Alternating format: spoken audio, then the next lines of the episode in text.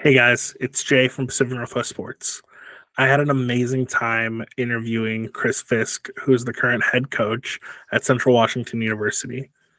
From his time at the University of St. Mary to Southern Oregon to Central Washington, it was amazing to hear about everything he's done as an offensive coordinator, as an O line coach, and then just how that naturally progressed between record setting offenses, between having his O line, his big nasties, not giving up sacks, and at one point driving from North Dakota and getting on the phone driving to Southern Oregon to go be with his family because he did one more year in North Dakota.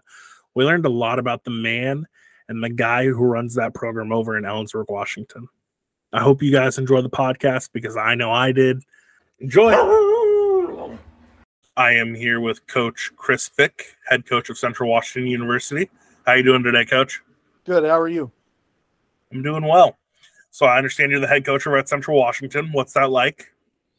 Uh, dream job. You know, it's uh, uh, extremely grateful to our president, uh, Dr. Wohlpart, and our athletic director, Dr. Dennis Francois, that you know a few years back they gave me the opportunity to lead the program, and it's uh, something I'm passionate about and very fortunate to be in this role. That's amazing, and that that opportunity. I actually was doing a little bit of research on it as well. So yep. I saw here you went to college at the University of Jamestown and Southwestern College as well. Yep. Yeah, I went. Uh, you know, growing up in Idaho. Um, this is pre-internet, so I'm kind of dating myself. You know, kind of as internet was coming in and email and all those things. And I had a buddy. You know, post high school. I had a couple uh, private schools that were trying to get me to go play that I couldn't afford, and uh, ended up going out to the Midwest because it was much cheaper uh, than the West Coast, and uh, followed a friend out to back then it was Jamestown College. It's uh, now the University of Jamestown, but uh, played three years there, and then my my relationship with my wife took me down to Southwestern College in Kansas, where I finished up my career and was fortunate enough as a player to be part of three playoff teams and uh, multiple conference championships, and really be around great people. And what position were you, coach? I played center. I was a center in high school. No, well, I went I went to play uh, tight end, and uh, that didn't last very long for me. They our, our center got hurt, and they asked if anybody had experience because small college football, and I put my hand up and ended up never leaving the position. That's amazing. So you loved playing center. I would I would hope and I would assume. Where's that love come from?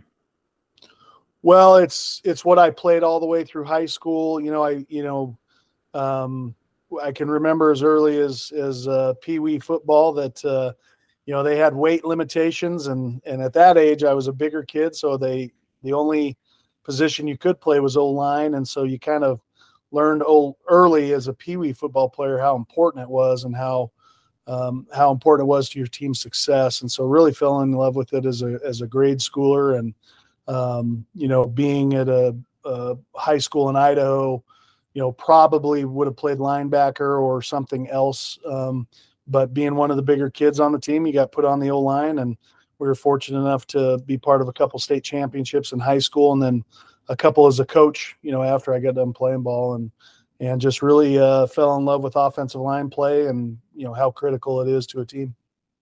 So um, I I assume I won't be going out on too big of a thing here, uh, but I would say maybe the most uh, important position on the team is the offensive line. So what's your favorite to coach? Well, you know the most important position on any team for both offense and defense is the quarterback. Um, you know, but but right behind that is is offensive line and and uh, uh, in terms of what what was the question? Position to coach? Yeah, favorite position to coach. Well, I always I always break it up like this: the most fun position to coach is the quarterback, because I think every day is is fun. You're you're doing a lot of fun stuff. Um, the most the most important and hardest to coach position is the offensive line, and if you if you really kind of look at and study, you know what what entails you know, an entire day in an offensive lineman's life, there's not a lot of fun stuff going on there. Um, you know, in terms of, of practice and how you practice and drill work, you know, it's it's extremely physical all the time. There's a lot of banging, and uh, you're always kind of over there in O line heaven, looking at uh, all these other guys prancing around with the football and maybe doing some drills that are pretty fun. And that type of stuff. So it's uh, offensive line is extremely important, but uh, you know the the the daily routine for an O lineman and a D lineman. Um, you know, it's it's uh, you got to love the sport. You really got to love the grind and love what it entails.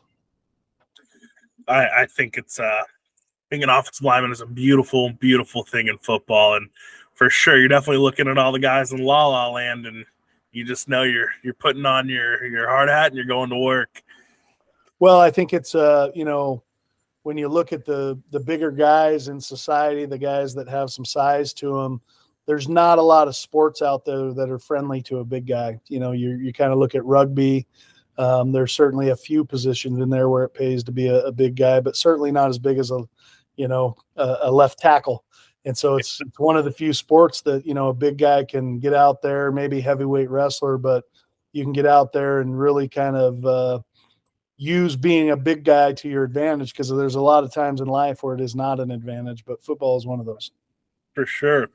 Uh, so you had nine years at the University of Mary, uh, 01 to 010. First five, you were the uh, the O line coach. Then the last four, you were the uh, the OC. What was your time like over at uh, that university? It was wonderful. Um, what a, a, great institution. Um, you know, really started my family there in Bismarck. Bismarck's an unbelievable community to live in. Um, the school is a great school. The mission there at the school is is uh, a noble mission, and I think that uh, you know at the time in my life and where I was at, and just the people that we were surrounded with. You know, my wife and I were just coming off of getting married and starting out our family.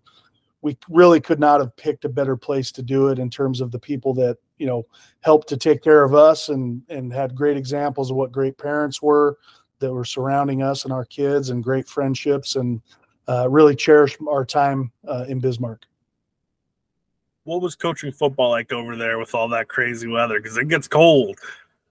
Well, you know, it's certainly in the later part of the season. You you definitely dealt with that stuff, and then uh, spring ball wasn't always an adventure because it's not really spring ball; it's late winter football uh, in in the Dakotas in the Midwest, and so that was an adventure. But we had an indoor facility and some places that we could go get better um, and stay out of those conditions. But there certainly were some game days and some some late fall practices that uh, challenged your manhood and and your your grit.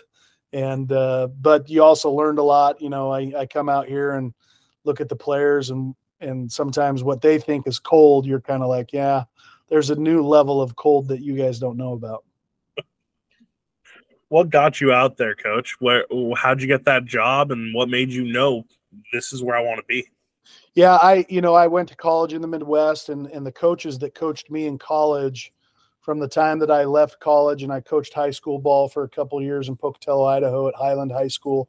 And, um, you know, the coaches that had coached me had moved to the University of Mary and started coaching on that staff. Most notably, our defensive coordinator, Paul Schaffner, had moved over there. And, and he's the one that really got me hooked up with the head coach there, Myron Schultz, to get a graduate assistant position. You know, back in the day before all of these positions that you see in college football now were created, uh, it was extremely difficult to get a GA spot at any level anywhere in the country. It was very competitive, and so you know I had an in there and uh, knew some people there, so that kind of took me back to the Midwest. I, I told my wife, I said, "Listen, we're only going to North Dakota for two years. We can gut it out." And you know, you obviously saw how long we were there, so. Uh, but that's a testament to the place and the people, and you know, it was really a place that w- that we wanted to live after living there, and and uh, so I knew people on that staff that that helped me in my life to get my first graduate assistant position, which turned into a full time job, and and like I said, it was a it was a great time, great period in our lives. So you talk about that, you know, hey honey, we're only going to be here two years. We'll gut it out. We'll be okay, and then it, it turns into more, but how did you what what was the plan after that? Because you you go down you know you're going to give a all to the program but you also have to be looking foresight with a family as well. What was the plan? Two years we're going to come back to idaho. Two years i'm going to find another job. Well i knew i knew early in life that or early in in my life as a coach that you know don't plan too far out because in this profession you just don't know. Like we just didn't know that that's where the opportunities were going to come. You know, a lot of GAs get done GAing and you're uncertain of whether or not you're going to get a job, let alone be able to stay in the profession. And so um, you know, I just my plan when I went there as a graduate assistant was, you know, I, I, looked very early on at our head coach, and he he was doing a lot of things that maybe, um, you know, he didn't want to be doing, or or if I saw something that I could take off his plate and put on my shoulders, you know, I tried to to take that off the head coach's plate. And I joke around about it, and I think part of it's true and some of it's a joke. But I think I finally took enough off of his plate that he realized if I left the program, maybe those things would be back on his plate. So he was able to rally with the university, and there there really wasn't a full time position available. Um, and he went to bat for me with the university, and the university created a full time position to retain me, and that was kind of how I got my first full time coaching job because it was, you know, very competitive to go out and find one, and had some leads on some stuff. But as soon as our my head coach Myron Schultz at the University of Mary came back and said, "Hey, you know, we'd like to create this position for you. Is it something you'd be interested in? It was, it was hands down, yes. I'm done looking. Love to raise my family here in Bismarck, and um, you know, couldn't have made a better decision at the time. So you go, you stay there from 2001 to 2010, and then you head over to Southern Oregon from 2011 to 2015. Yep. What caused that move? Well, really, you know, my I always I joke around uh, with our staff and boosters that. Uh, uh, you know, I coach D2 football, but my wife is a is a D1 uh, medical professional, and so my wife is in the medical profession, and and uh, she was extended an offer for a job in Medford, Oregon, and and really at that time in our lives, you know, I wasn't making much money, she was doing okay, and it was a chance for us to, you know, really kind of get back out to the West, which excited us, being from Idaho and you know, growing up in Idaho, always kind of really enjoyed Oregon, Washington, the Pacific Northwest, and could see myself and our family living out there and continuing to raise our family. So when when that opportunity came up, we just felt like as a family it was something we need to take advantage of and hope that you know I could land on my feet coaching. And it just happened that you know at the time um, I moved my family out to Oregon. Uh, settled them out, and I actually went back to Bismarck to coach one final season in the fall while my family was in Oregon and finished up and and literally the day that I was driving out of Bismarck, North Dakota to rejoin my family in Oregon, I didn't I didn't know if I would be able to keep coaching. I didn't know if I could stay in the profession. Um, you know, I knew it was the right move for our family um, to go do this, but as I got into the car, I got word that the the head coach at Southern Oregon University had just been dismissed along with the staff and that they were going to go into a different direction. And so I remember uh, getting on the, the the cell phone on the way out. I was driving my little Honda Accord from Bismarck back out to Oregon and driving through the night and making as many calls to as many people as I could that had ties into the program or knew people in the program. And I'd gotten to know Mark Helfrich, who was, you know, the the coordinator for the Ducks for a long time, and and he was with the University of Oregon at the time, and called him up and just said, you know, I'm I'm coming back out that way. Um, asked if I could meet him in Eugene, if he could set up a tour for my wife and I to see some of the facilities there. But really, I didn't want to see the facilities. I wanted to catch him, and I knew his his best one of his good friends uh, was the athletic director there, Matt Sayre, and uh, was hoping that that Mark could put in a good word for me with the the athletic director, which ended up working for me um, as they went through the interview process. Um, was able to. I had actually applied for the head coaching job, but they decided that I wasn't the direction they wanted to go, and um, you know, essentially came down to that uh, the coach that they hired wanted me to come be um, a co-offensive coordinator, offensive line coach um, for them, and so I landed on my feet. You know, I was, I was very lucky to be honest with you that that I was able to stay in college coaching that one year over in Bismarck when you were when you were there and your family was in Oregon was there ever a thought after that year like ah you know maybe i'll come back and do another year there or was it did you know no i'm not no you know that was that that four month span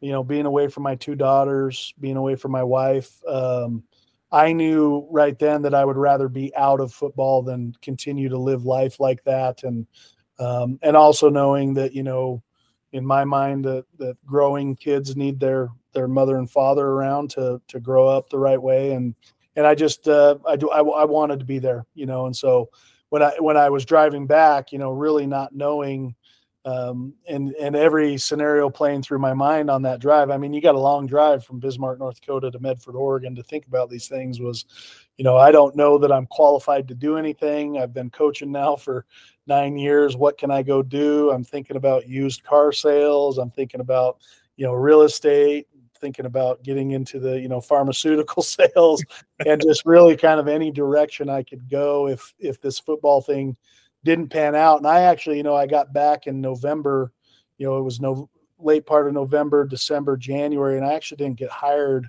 until four months. And so it, it took me about four months of kind of hanging on to see if I would get hired.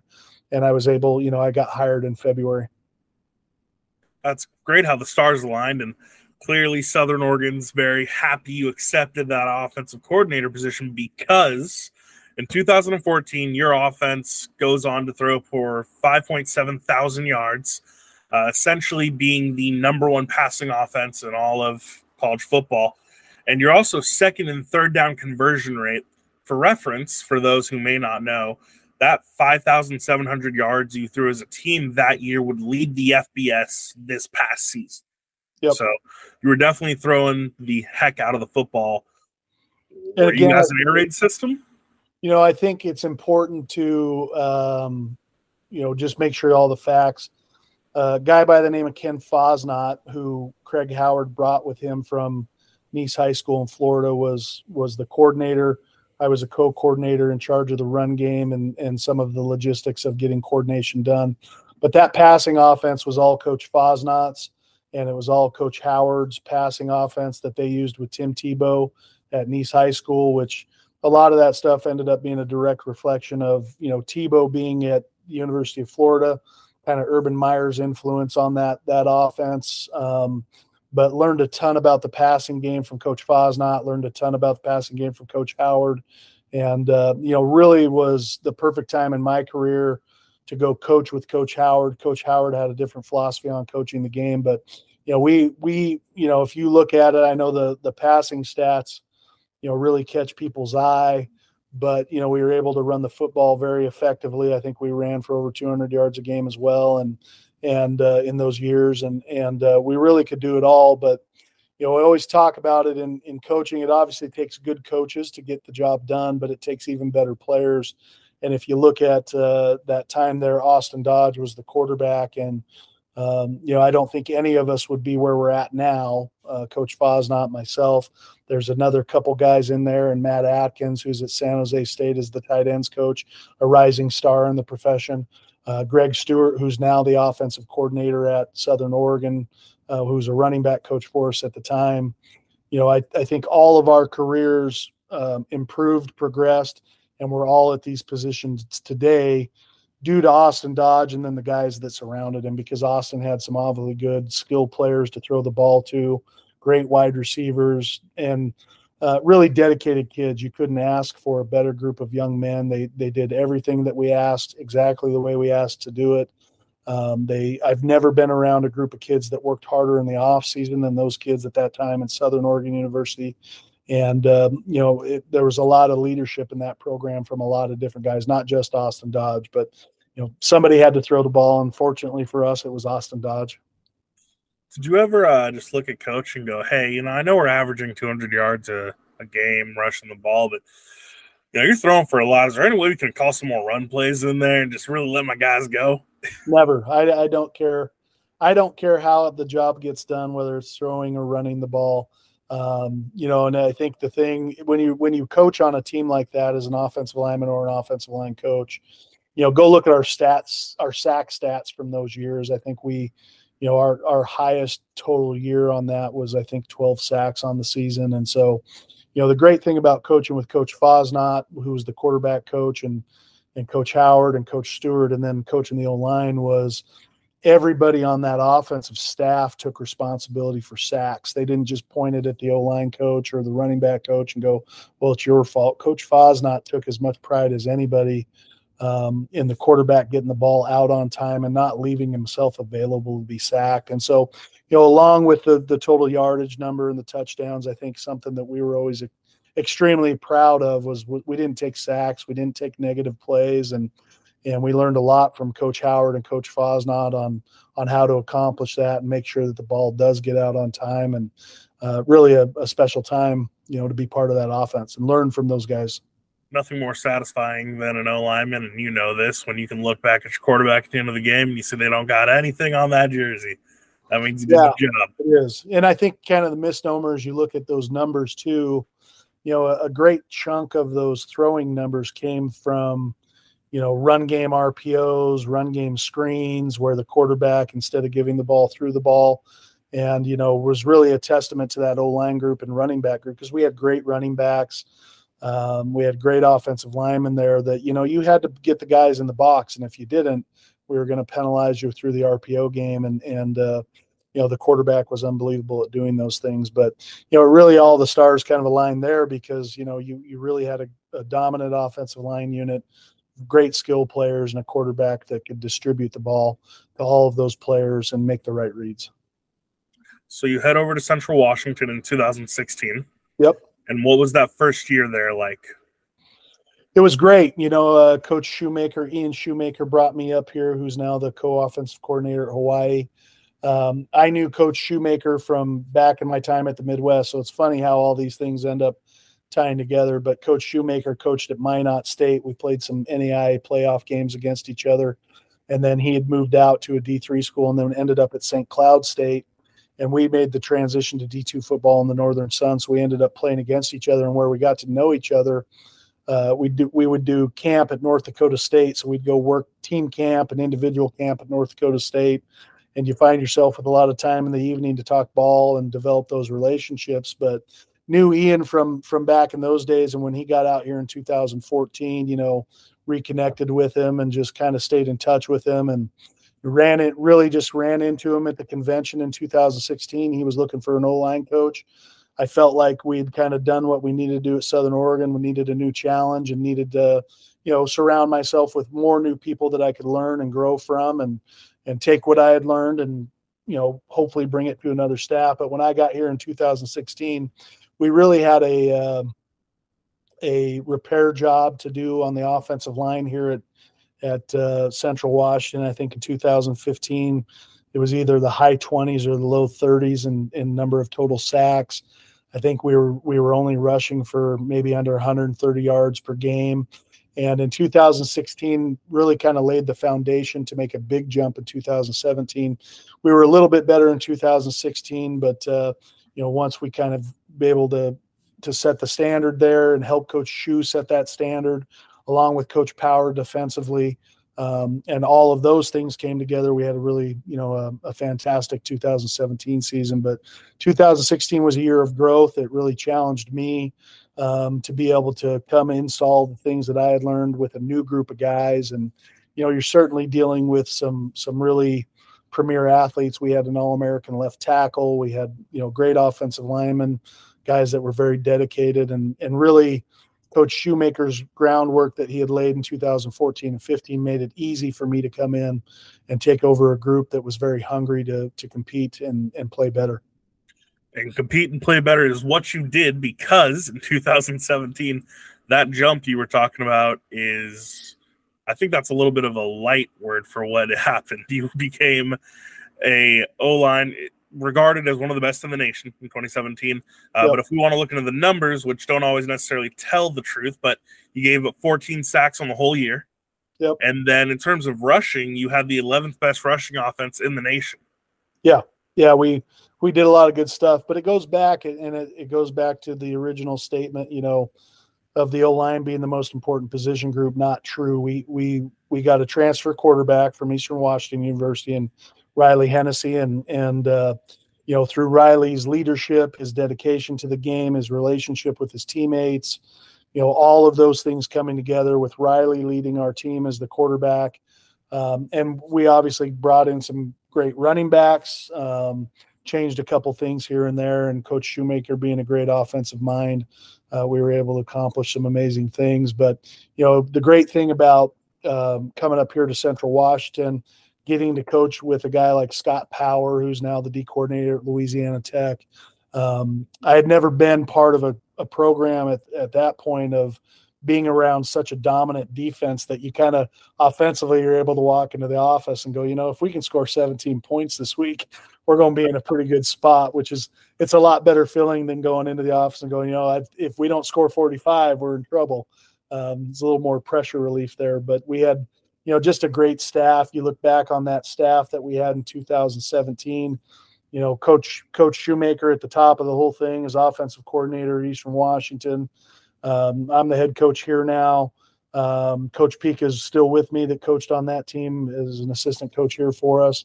Um, Scott Powers at La Tech, he took Kimo von Oelhoffen's over there working with him at La Tech. Nate Johnson's the safety coach. Benny Boyd, who was our special teams coordinator, corners coach, is at the University of Wyoming doing the same job there uh, in the Mountain West. And you know, we just had Jay Dumas, who was a longtime Big Sky coach, as our wide receiver coach. We just had such a a great coaching staff. Brandon Gibson came in and coached wide receivers as well for us, who played at Wazoo, spent a lot of time in the NFL as a player. We just had such a great staff, um, and then great kids. You know, we had uh, great defensive personnel, great offensive personnel, and and really, you know, lost in the in the second round of the eventual national champs in a double overtime barn burner that we lost by a field goal and you know, some people would argue that the national championship might have been played that day uh, in Ellensburg, Washington, because of the type of game it was. I would agree with that statement, actually. Uh, yeah. you become the head coach in 2019. What was that application process like, and how did it feel to know that I'm the head coach now? I'm, I'm the head guy. Yeah, you know, I'd, I'd kind of been preparing to try to be a head coach for a long time uh, about a five year process of putting my manual together and the way that I thought things should be done and the spins that I wanted to put onto it. And so, you know, when Ian came in and told me he was going to take the O coordinator position at Eastern Washington, and his his mission was to try to set me up in the best position with our athletic director possible to take over the program, and then really getting Coach Pika's blessing. Coach Pika is uh, you know the long long run coach here at, at Central Washington. I think he's been in the program 35 years between playing and coaching, and so getting his blessing, and then really you know I'd prepared a lot of things for the interview process, but really came down. The AD came in, asked me a few things here and there.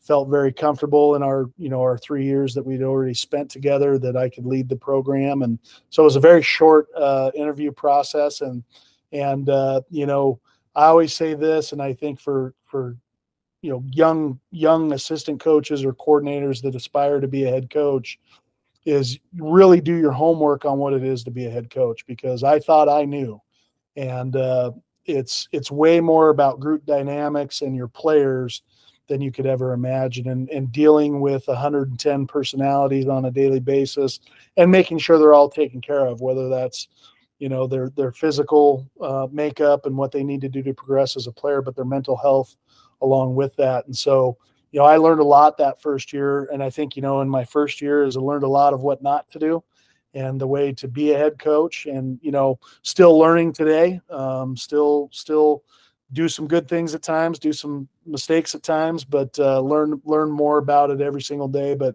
you know, going the difference of, you know, year one versus going into my fifth year of being a head coach is I'm going into fall camp very comfortable in my my shoes, uh, very comfortable in that head coach's seat of what needs to happen, the direction that we need to go, and the things that need to happen compared to year one, where you're trying to discover yourself and the way you want to be a head coach. I feel very comfortable in that role right now, and and really excited for Saturday as our players check in all right, coach, you mentioned it. I, I have to ask, what's one of those things you did year one that you look back now and you're like, what the hell was I thinking? Well, the list is long. You know, I think, you know, um, I, I think here's the biggest thing is been an O line coach for a lot of years. And there's a certain way you got to coach O line. There's a toughness about the position, there's a grit about the position. There's just even in the way that we talked about how those guys practice on a daily basis.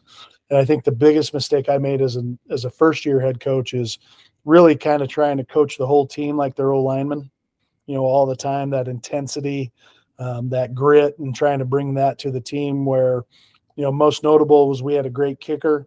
Um, you know, and I, I tell this story to anybody that asks is, you know, the kicker kind of came in at the end of the season was like, Coach, you know, I don't know if I want to play football anymore.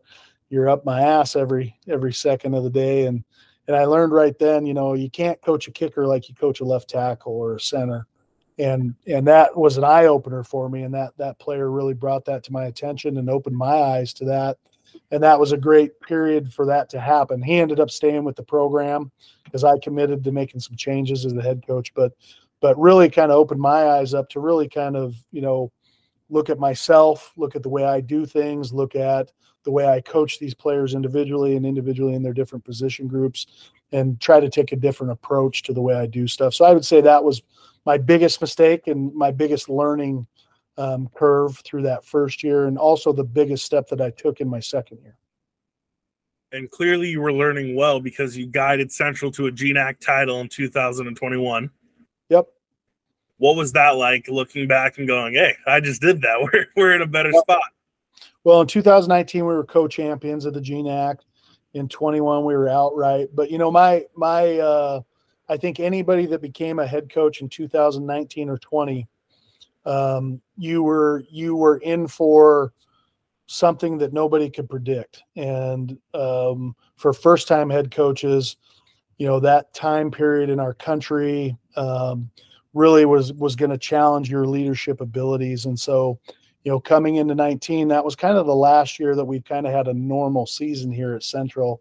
And even this year, we still have some challenges. But you know, you go into 20, and the world ends in in uh, March, and we go into COVID, and the challenges that that brought to try to keep a team together, to try to not let the transfer portal, you know, infect your whole team.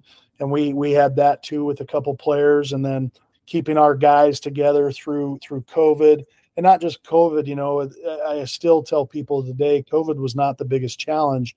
The social justice movement and the things that were going on in our country racially, uh, that was the biggest challenge. And keeping our team together, and as a white head coach, to try to make sure that, you know, I gave our our minority athletes everything that they could possibly need during an extremely sensitive time um, was a was an enormous challenge. And and fortunately, on our coaching staff, we had a young G, defensive GA that played for us at Southern Oregon.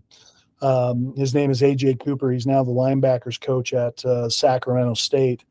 Um, but luckily, I had him right next to me, helping me through this journey, helping me to understand a different uh, point of view and a different perspective as we went through this as a country, and and really helped me as a head coach try to guide and and without his his help and without his leadership within our program I don't know if I would have made it through as a head coach through that period, and it had nothing to do with COVID. And so, uh, fortunately, I had hired great people and uh, great coaches that that you know when when those issues came up, their expertise and leadership really shined and gave them that opportunity to shine. And and uh, another, you know, really great rising star in this profession, AJ Cooper. Um, don't know what I would have done without him during that period, and and uh, you know, so we had that, and then immediately after COVID finally settled, you know, we've been going through this renovation of our athletic facilities here in Ellensburg, which is turning into a little bit over a year and a half process where our kids have been displaced. We haven't had a locker room, we haven't had showers, we haven't had uh, a lot of these things because of the construction. And we have some more challenges here as we head into fall camp as that construction wraps up.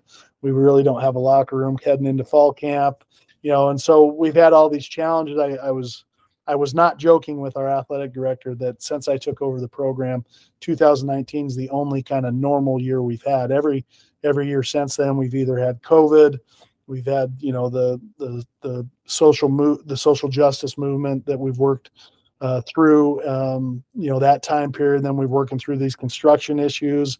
Our guys were in annexes for locker rooms all last fall, and, and our kids did a great job handling all that. And they'll do a great job handling it this fall until we can get into the new facility. But I'm excited for a time where um, we're not dealing with hurdles and that we get to just focus on football and you know trying to win win games for our university. That's good, uh, and I think that's amazing. You were able to work that out with all those social justice things and COVID. That's a hard thing for a first year coach to come in and take over. First year head yeah. coach. Yeah, um, it, you know, it certainly didn't come without its bumps in the road, but uh, we we certainly, you know, and it, again, it goes to a testament to the kids and the culture that we have here um, that we were able to work through all of those phases. And so you guys end up leaving the GNAC conference in 2022. Yep. Uh, what was the driving force for leaving that?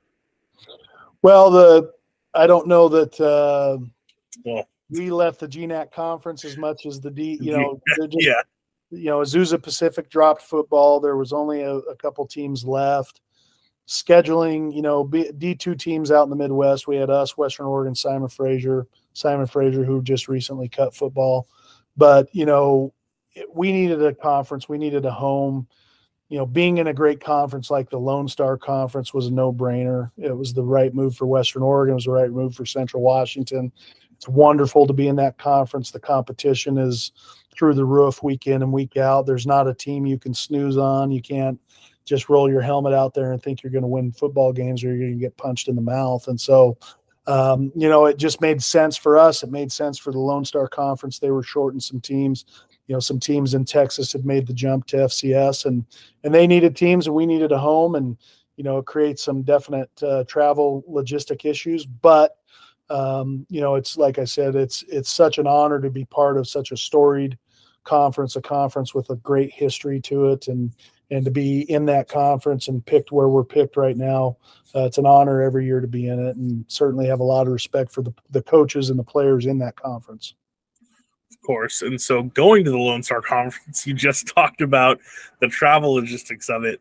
That is, I mean, you're flying down to Texas. Oh, you know what? Three, four, five times a year right now Yep. What's that like? It's hard. It's uh, you know, we we talk about. I think every coach in the Lone Star talks about it. The teams, the teams that can handle the travel the best in the Lone Star are the teams that you're going to find at the end of the season.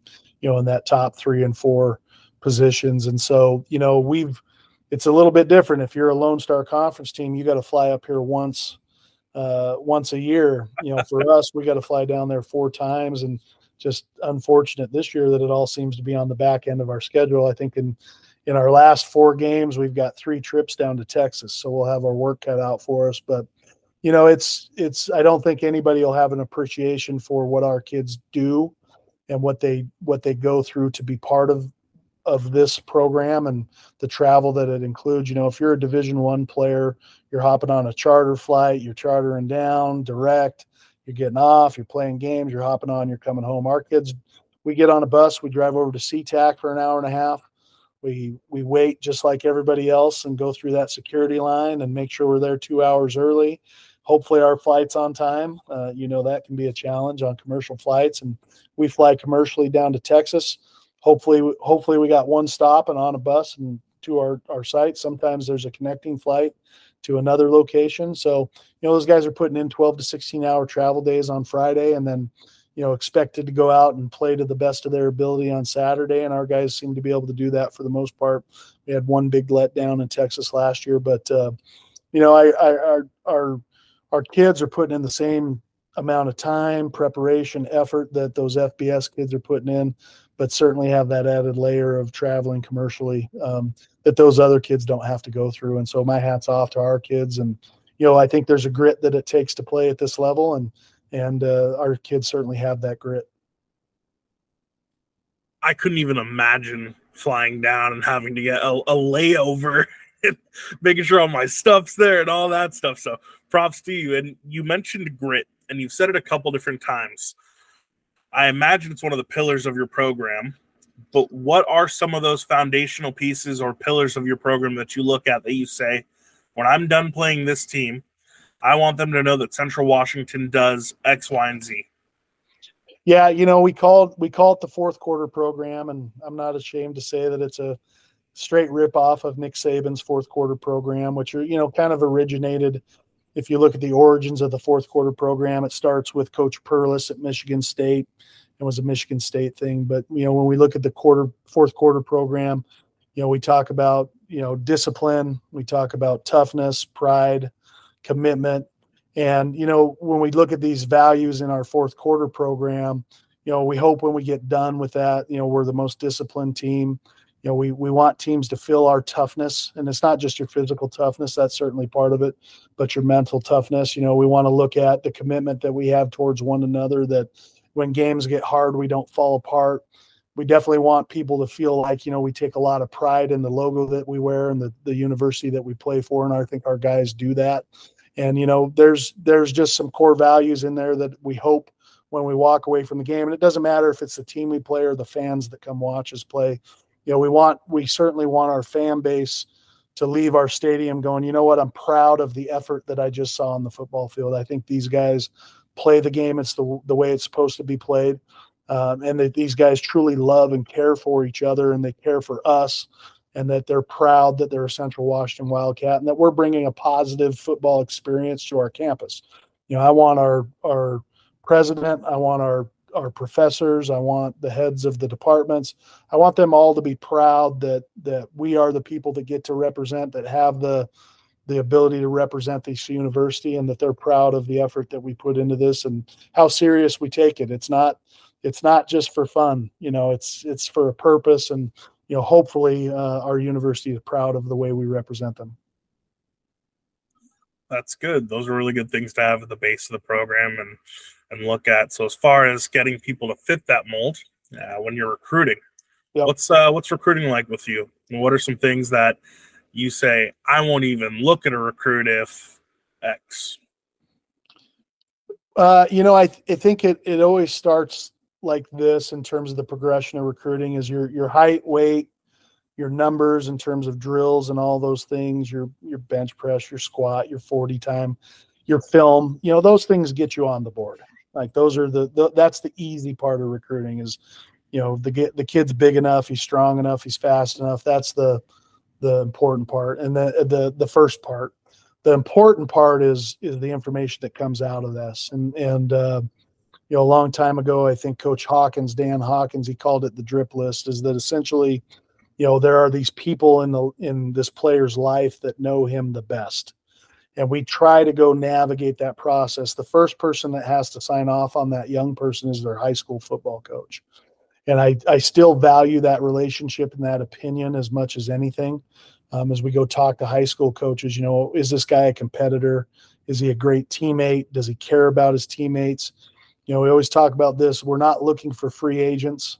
We're not looking for independent contractors. That's not what football is built on. It's, a, it's the ultimate team sport. And so I'm really looking for that. I'm looking for a young man who values the same things that we value in our program. And, and, you know, hopefully as we go through that recruiting process, we learn about these young men through their head coaches, their families.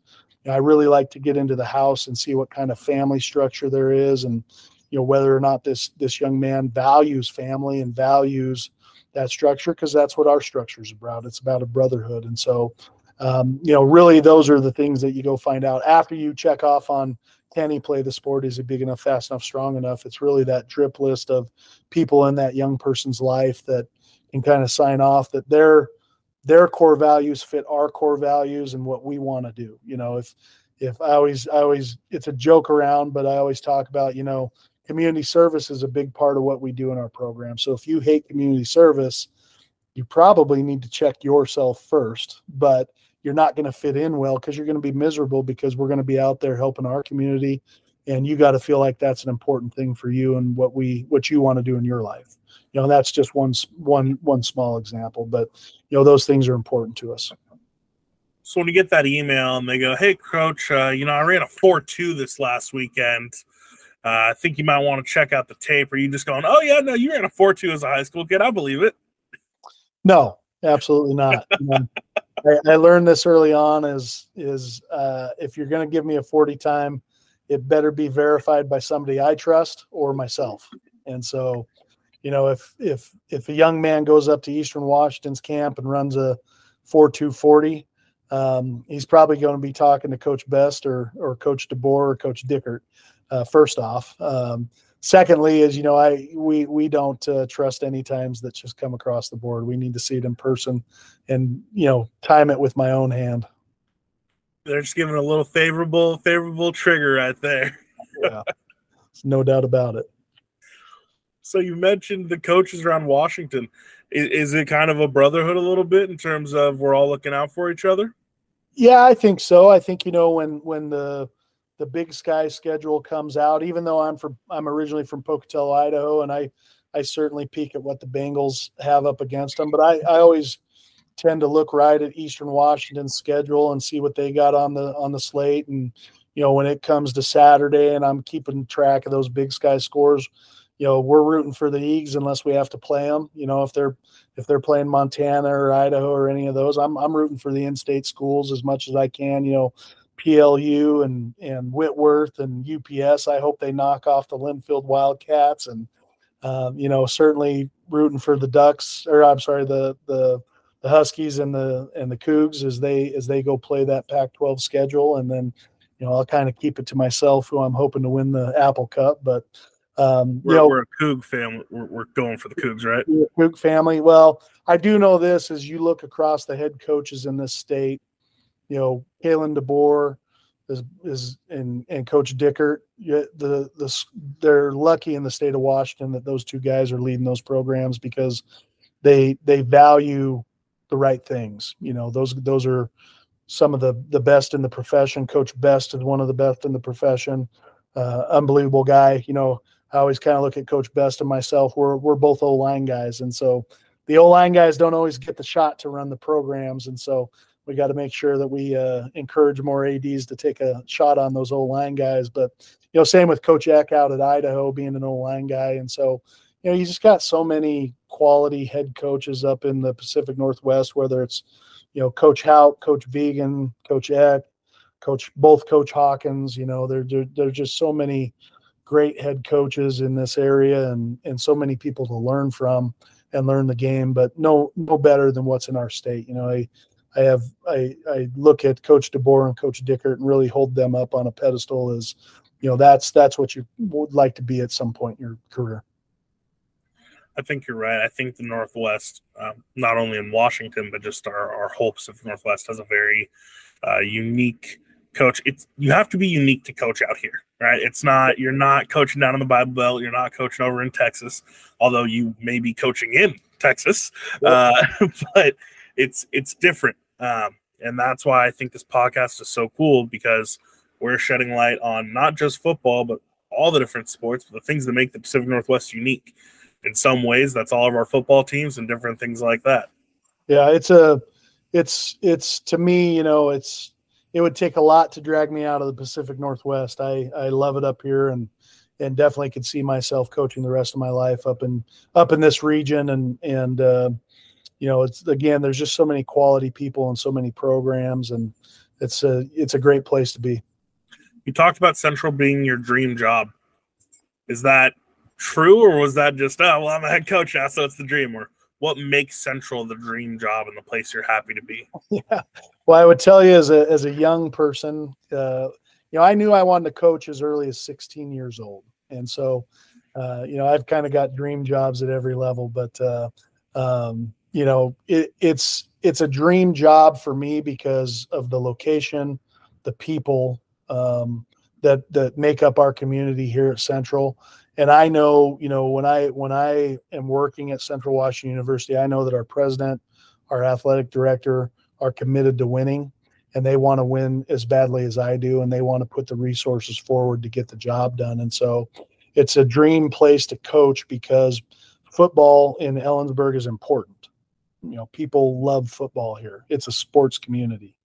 You know ellensburg high school on down the line it's a sports community. And so the support and the love for football that people have in our community the love for it on campus it's an easy place to coach. You know you go you go walk around central washington university campus you're not going to see a, a Coug sweatshirt or a, a dog sweatshirt.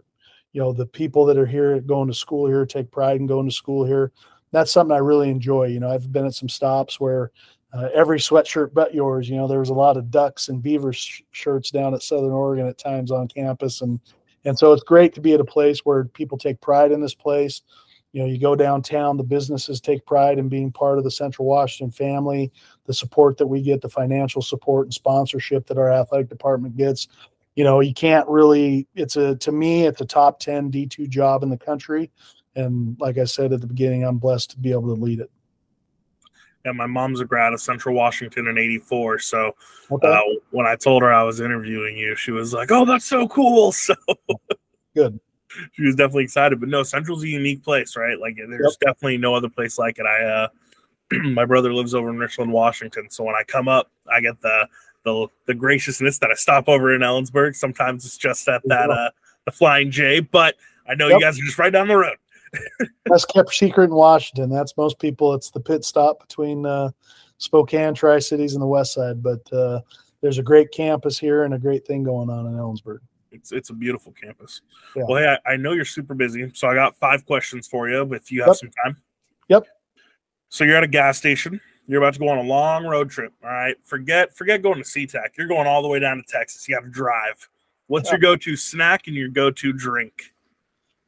Well, I'm gonna. Um, I'm getting older, so I'm getting water um, for the for the drink because I'm. I, I, don't want the the the sugar and that type of stuff. So I'm gonna get some water, and then uh, for a snack, I'm gonna get some uh, cracked pepper seeds to make sure I stay awake while I'm driving, and maybe a pack of bubble gum. All right, what flavor bubble gum? Uh, spearmint, always. Okay. Yep. All right. Who's your favorite athlete of all time?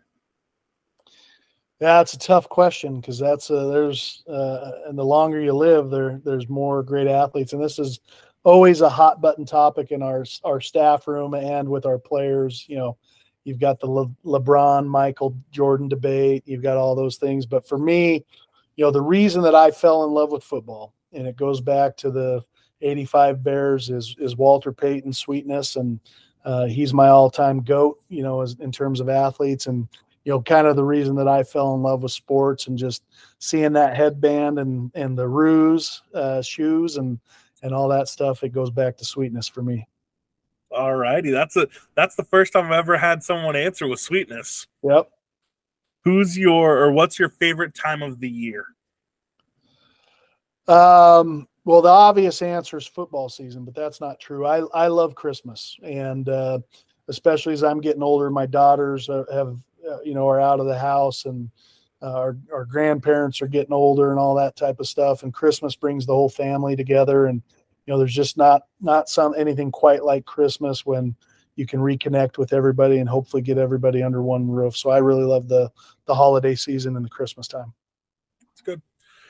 What's your favorite sport team at the high school, college, and pro level? However, you cannot pick somewhere you've played or coached at. Um, favorite sports team at the the. We'll start with the pro. Uh, so the NFL. Um, you know, being a being a mid mid '80s '90s child, I'm favorite sports teams are the Chicago team. So I'm a Bears Bulls guy. Um, you know, because that was you know the '85 Bears, Michael Jordan and so just fell in love with Chicago sports professionally growing up. Um, I would tell you that my favorite my favorite college uh, team to watch, and I always get a lot of crap for this one because they you know guys accuse me of being a bandwagon guy, but I've got photos of myself as a teenager wearing Alabama gear, and so Alabama is really my favorite uh, college football program and call you know I watch Alabama softball. Uh, recently got to watch basketball because they got good at basketball over last year and they got good at baseball. But um, you know, I, I really dive into Alabama sports. I'm really love following Nick Saban and, and his career and just you know the model of consistency right in coaching profession. Um, so I follow Alabama quite frequently in, in terms of the college level. Um, and then high school, you know, I got to throw it back to uh, my hometown. I think Pocatello uh, High School sports is where it's at. So it doesn't matter if you're talking Highland High School, Pocatello High School, or Century High School. I'm going to throw it back to Pocatello High School sports. I had a uh, my old boss over at Costco, Emily. She actually went to all three high schools, and okay. so she was like, "They're all amazing." And I think people may not know this, but I believe Taysom Hill yep. grew up in Pocatello and attended Century High School as well. Uh, Highland High School. Highland. Yeah, so he actually played for my high school JV coach, who uh, is Gino Mariani, and uh, who was a kind of a legend there in, in Pocatello, along with uh, Coach Koetter. It was really unique growing up there because I played for a guy by the name of Jim Koetter and Brent Koetter, and uh, Coach Koetter's son, Dirk Koetter, was the head coach at the Tampa Bay Buccaneers, Boise State, Arizona State, and so you know, we we were coached at a very young age and got an extremely valuable uh, football education from some really good coaches, and just really fortunate to be able to learn from those guys, not only as a player but later as a coach. It's good. I definitely did not know that one, so that's cool. Yep. Uh, so, are you a country music fan by any chance? So, this is a hot button topic here at my house. Um, so, uh, my daughter just went to the Taylor Swift concert and helped cause the earthquake over there in Seattle. Yeah. but uh, I'm a little bit more of a '90s country. You're talking Garth Brooks and kind of that generation. I don't, I don't dabble too much into the uh, the modern country too much. I'm uh, as I'm getting older, I find that uh, Dave Matthews is kind of where I'm at. it's funny how uh, as you get older, like music just starts sounding different to you. I actually I can't remember where I saw or read it, but it was somewhere where it said your brain actually around the age of 25 to 28, that's when your brain stops basically. I don't know how the it works, but stops accepting quote unquote new music. Yeah. So you'll find yourself at 50, 60 listening to music at 28, and you're like, it's still great. And all the new music you hear, like, that's not good. yeah, we have a we have a couple rules for for practice music is there's got to be one Pearl Jam song per day because uh, that's my band, and then uh, sneak a Dave Matthews every three days uh, on there. Uh, got to have one Johnny Cash song for Coach Pika, and then we need an ACDC song because everybody likes ACDC. Otherwise, uh, it's all for the kids after that. I was actually talking to Coach uh, Mike Neidhold. he's the head coach over there in Richmond High School. Yep. And speaking to him about kind of like his music gets him fired up, and he was like, "Oh, Pearl Jam, baby, got to have my Pearl so, Jam on game day."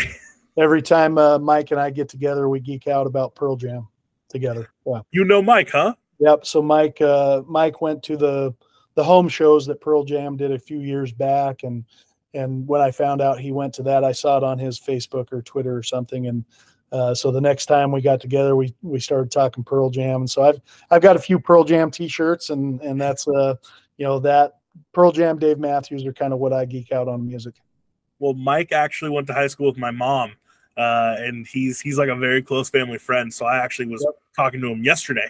Um, so I wish I, I wish should have told him I was talking to Chris. He probably would have yep. been like, "Oh." no, he's a he's also a great Central alum. Yeah.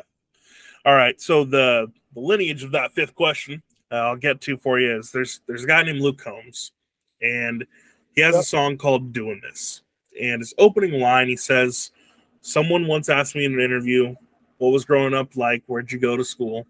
And what would you do if you weren't doing this? So, my question to you, coach, is what would you do if you weren't a coach at Central Washington University? Um, I'd be a coach somewhere else. You know, I just, I know that's, that's a, a bad answer and you're looking for some other profession. I, I imagine at some level, um, I would have gotten into construction and tried to own my own um, construction company on some level. But you know, I just, like I said, at, at, the age of 16, I looked at the coaches that I was being coached by Jim Koetter, Brent Koetter, Gino Mariani, the, the influences that we had in the city of Pocatello at the coaching level, Ryan Fleischman, um, you know, Warren Whitaker, Chris Frost. I mean, I'd go on and on. Just how many great coaches we had growing up. And, and those guys probably don't know it or don't appreciate it, but you know how many young men in that that uh, that that town that they affected and made them made them men and made them accountable adults. And you know when you had all those great examples it was easy to go man those guys i want to be like those guys. And so i knew at the early age of 16 that that this is what i wanted to do. And to answer your question nothing was going to stop me. So even if i wasn't the head coach here i would have been in coaching you know some some, some form or fashion. And and I just love it. I love, you know, I hope that people that spend time in our program are better people when they're done with it, regardless if they get an opportunity to play professionally, regardless if they do anything with football after their time here. I hope they're better people and that their lives are going to be better and that we've had a positive impact because all of those coaches that I mentioned had such a uh, such a um, positive impact on my life and and I know you hear it a lot, but I owe everything in life that I have my wife, my kids, the way I've brought my kids up, my philosophy on life, and it really everything I owe to the game of football to the coaches that gave me a chance to get my college career started, Myron Schultz, Bud Etzold, Paul Schaffner. You know, I owe those guys everything. And those guys really, you know, you kind of almost get emotional talking about it because those guys really built the life that I have and helped me to become who I am and the position that I have today. And and without all those great people in my life, you know, I don't know what I'd be doing. I might be on a on a well, I won't say because I don't want to put down any professions, but I might be doing something else that maybe isn't quite as fun as coaching college football. That's good. I was just speaking with Mark Branch. He's the head coach of uh, wrestling over at the University of Wyoming. Yep. And uh, I asked him the same question. He actually he said I, would be working in construction, doing something like that. So. Yeah, yeah I, I couldn't see myself stuck in an office, and I really enjoyed, you know, spent some time in construction. I really enjoyed the process of building things to a final finished product. Um, and you know, so I could have seen myself. Now, I don't think I would have been ha- I would have been happy owning a company versus uh, working for a company. But you know, that goes back to that leadership role. I would have wanted to do things my way.